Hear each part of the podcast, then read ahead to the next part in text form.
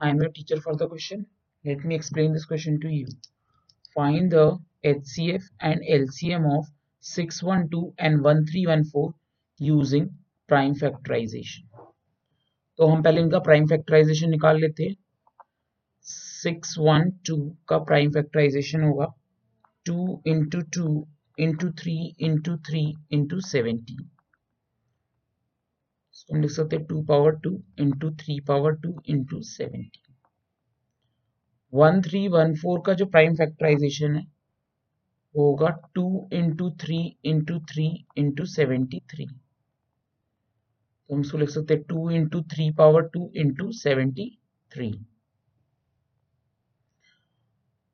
अब H C F of two numbers जो होता है, वो है product of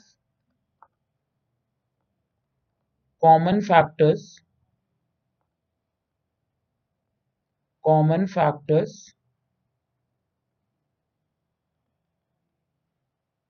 with the lowest power.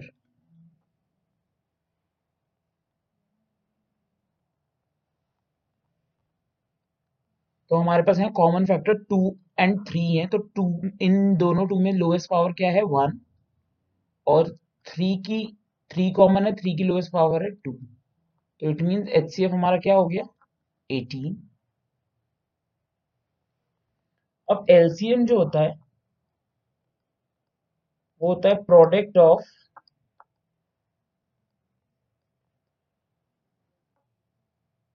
each factor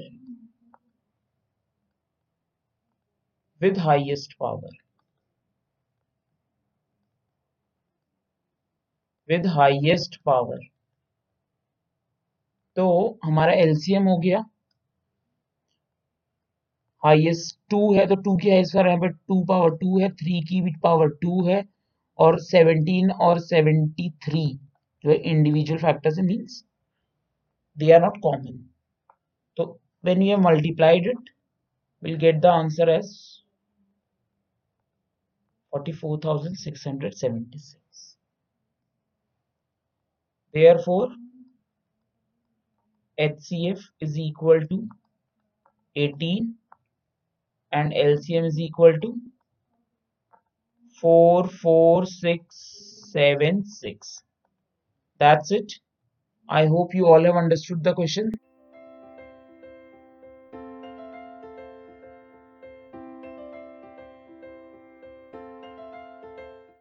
This podcast is brought you by hub hopper शिक्षा अभियान अगर आपको ये पॉडकास्ट पसंद आया तो प्लीज़ लाइक शेयर और सब्सक्राइब करें और वीडियो क्लासेस के लिए शिक्षा अभियान के यूट्यूब चैनल पर जाएँ।